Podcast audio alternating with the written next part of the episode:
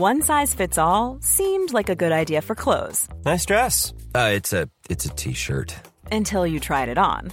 Same goes for your healthcare. That's why United Healthcare offers a variety of flexible, budget-friendly coverage for medical, vision, dental, and more. So whether you're between jobs, coming off a parent's plan, or even missed open enrollment, you can find the plan that fits you best. Find out more about United Healthcare coverage at U H one dot com. That's U H one dot com. It's that time of the year. Your vacation is coming up. You can already hear the beach waves, feel the warm breeze, relax, and think about work. You really, really want it all to work out while you're away. Monday dot com gives you and the team that peace of mind. When all work is on one platform and everyone's in sync, things just flow.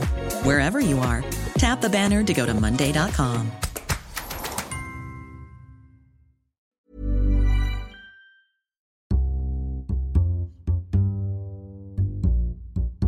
Hello and welcome to the Times Business Podcast, in which we look ahead to the stories and events that are going to be making news in the coming days.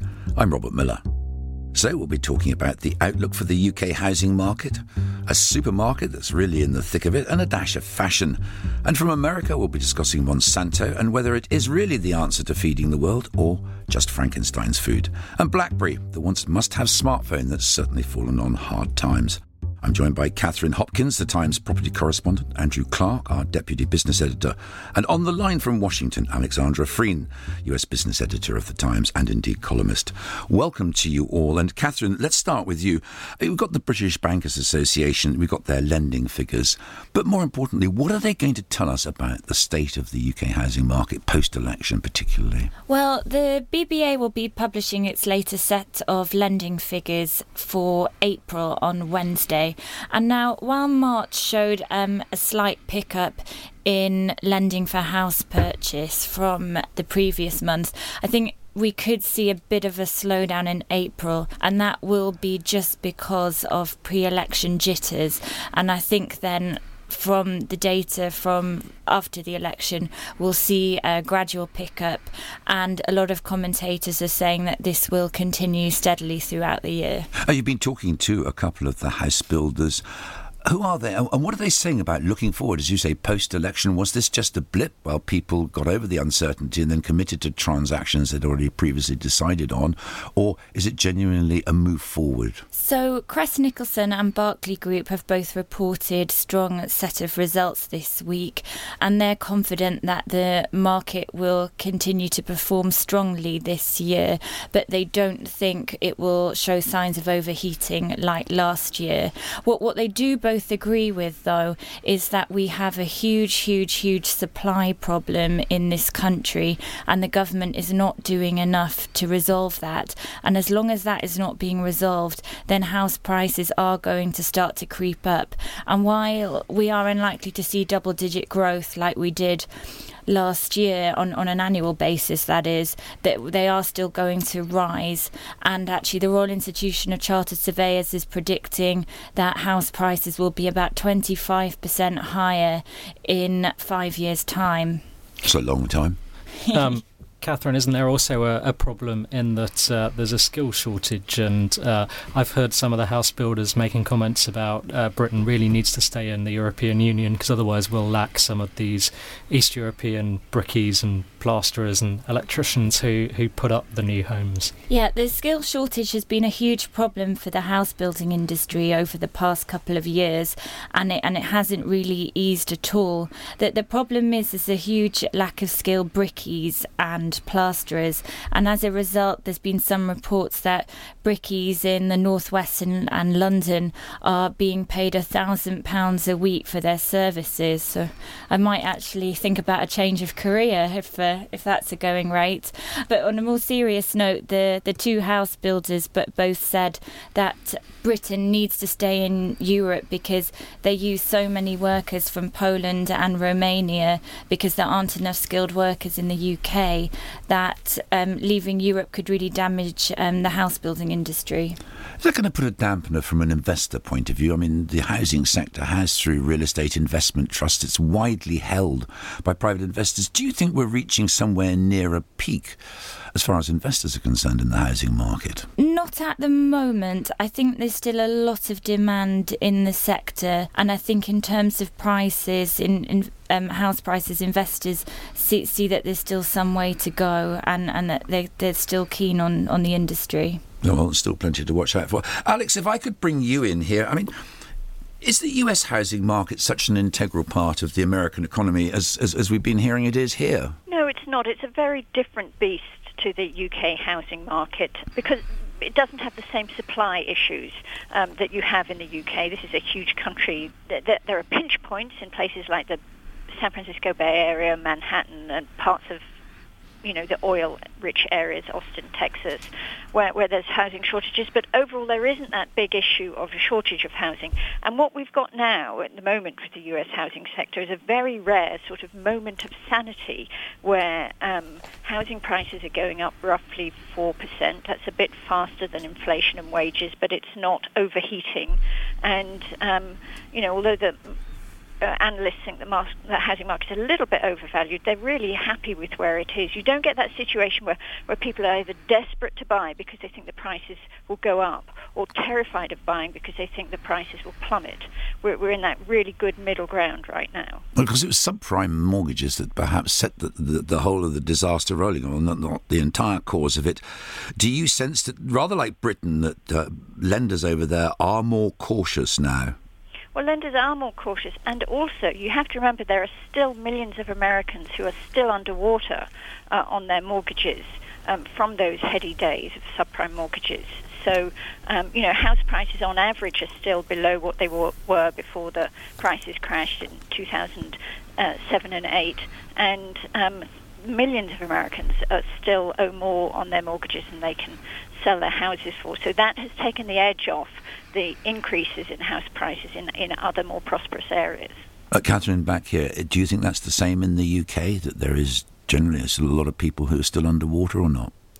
No, I, I think I think the situation sort of improved um, in the U K recently. The, the improving economy and ad- attractive rates have, have made it much easier for people with mortgage debt in this country. All right, well, uh, thanks for that, uh, Catherine. And stay with us, Alex. Let's move on to what investors are going to be looking out for in particular. And we have a, a trading update from Tesco, quarter one, Andrew. I mean, from hero to zero in stock market terms, that's Tesco, isn't it?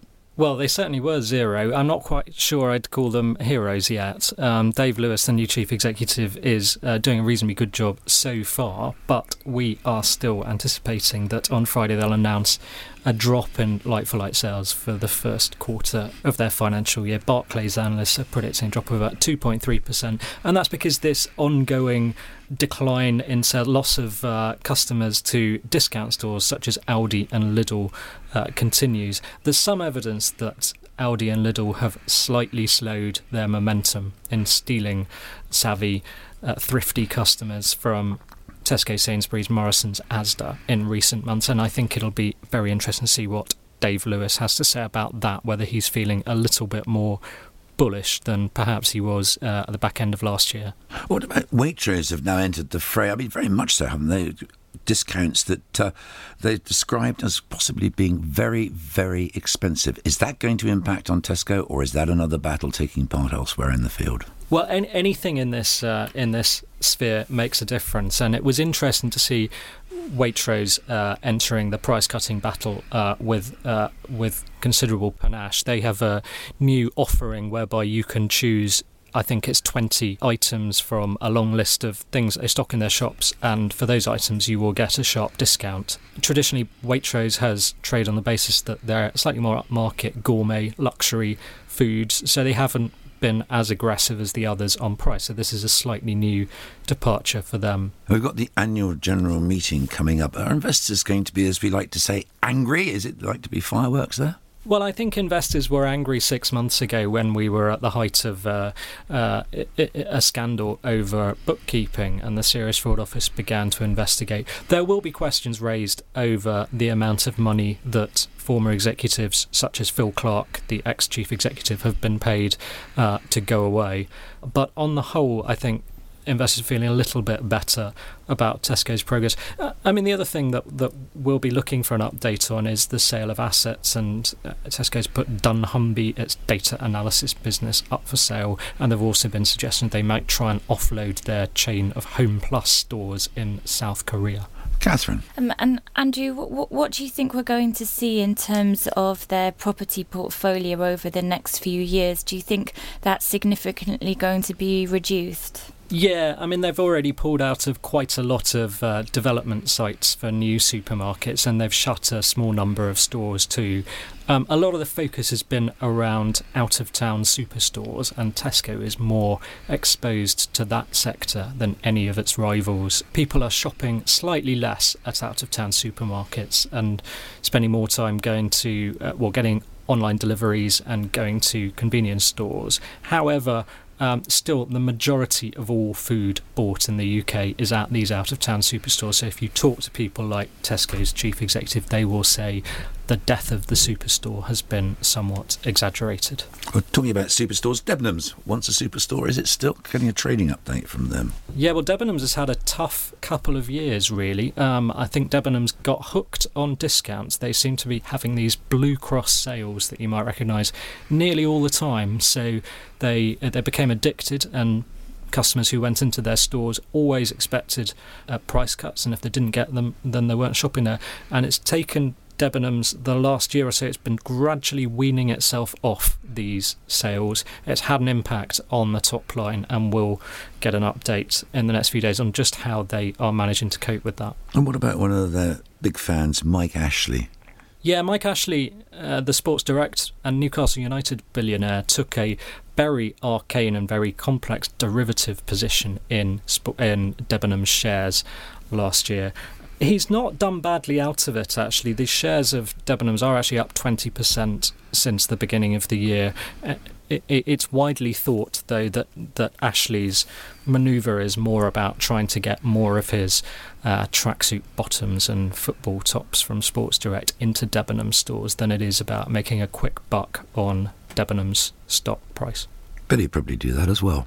Monsanto, Alex, um, let's come back to you there. Monsanto's got this hostile bid out for Syngenta, and it's involving this, um, we were talking there just now about Mike Ashley's uh, complex tax deals, but this tax inversion takeover is involved. Can you first of all explain to us why it's important, this tax inversion? Well, what Monsanto wants to do is take over Syngenta, which is a Swiss company, and set up a new headquarters for the combined company in the U K. Um, that's called a tax inversion, when an American company buys overseas to rebase its headquarters overseas. They do this, they find a lower tax country, place themselves there for official purposes, and then they just pay that lower rate of tax on their overseas earnings. So in the case of Monsanto, it would cut its tax bill by billions.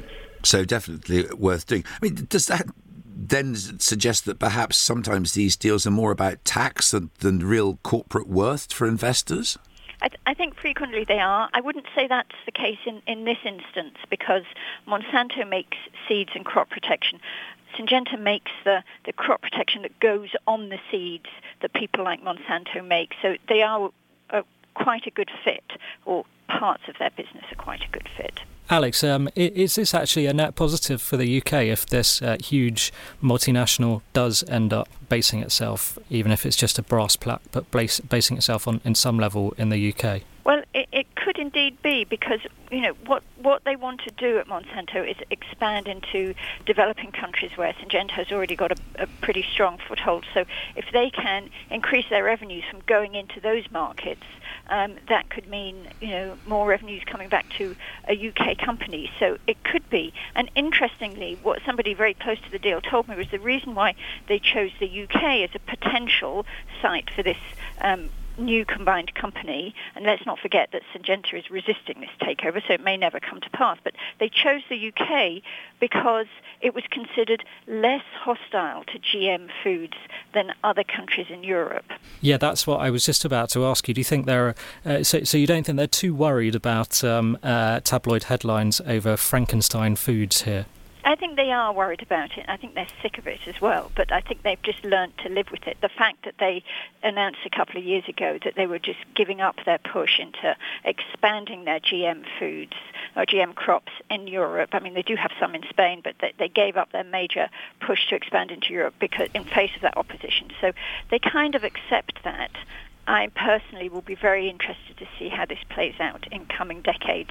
I think there's a very good chance that the anti-G M campaigners are wrong and that one day we'll look back on this moment and think, oh yes, G M foods are the way to feed the world. Well, BlackBerry's a food of sorts, but now a smartphone, Alex. I mean, has it really fallen on? We mentioned hard times, but can it survive? BlackBerry's not dead yet. It's it's nearly dead, but I wouldn't write it off just yet. They're reporting earnings next week, and what we are expecting to hear is that they are going to integrate Android um, operating systems completely into certain of their phones, and that could really be a game changer if they could make it a lot easier for BlackBerry users to use and download Android apps. Um, that that might be what it needs to just turn the corner. So far, nothing they've done has worked. Andrew, if they do get a new model, would you be interested? I think I'm completely addicted to Apple products now. I sometimes worry that um, I've got a, a Mac, uh, an iPad, an iPod and an iPhone, and if Apple suddenly decided to sp- press the button and switch everything off, then my life would be in tatters. Dear, oh dear, oh dear. Catherine? Um, I... actually prefer Samsungs now that I've got one. Um, perhaps in my older age, I find the bigger screen a lot more helpful. Dear, oh dear, oh dear. Well, thank you all very much. And remember, you can check out all those results when they happen and the latest breaking stories. That's on Business Now, our live blog. That's the business page of our website, and it's in pop-up form. That makes it easier to read. Times subscribers can also sign up to our daily morning and lunchtime emails. That's for all the latest news on the move, wherever you are. And if you don't have a subscription, it costs a special one pound offer. Go to the times dot co dot uk. And if you want to hear us weekly, you can subscribe through iTunes. It really is that simple. My thanks to Alexandra Freen, Catherine Hopkins and Andrew Clark. And yes, you can follow them all on Twitter. We'll be back next week. Thanks for listening. Thank you for downloading. To discover more, head to the times dot co dot uk.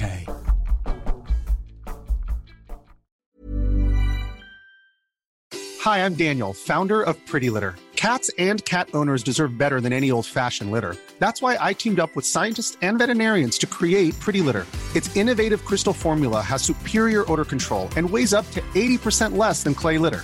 Pretty Litter even monitors health by changing colors to help detect early signs of potential illness. It's the world's smartest kitty litter. Go to pretty litter dot com and use code ACAST for twenty percent off your first order and a free cat toy. Terms and conditions apply. See site for details. Even when we're on a budget, we still deserve nice things. Quince is a place to scoop up stunning high-end goods for fifty to eighty percent less than similar brands. They have buttery soft cashmere sweaters starting at fifty dollars, luxurious Italian leather bags, and so much more. Plus, Quince only works with factories that use safe, ethical, and responsible manufacturing. Get the high-end goods you'll love without the high price tag with Quince. Go to quince dot com slash style for free shipping and three sixty-five day returns.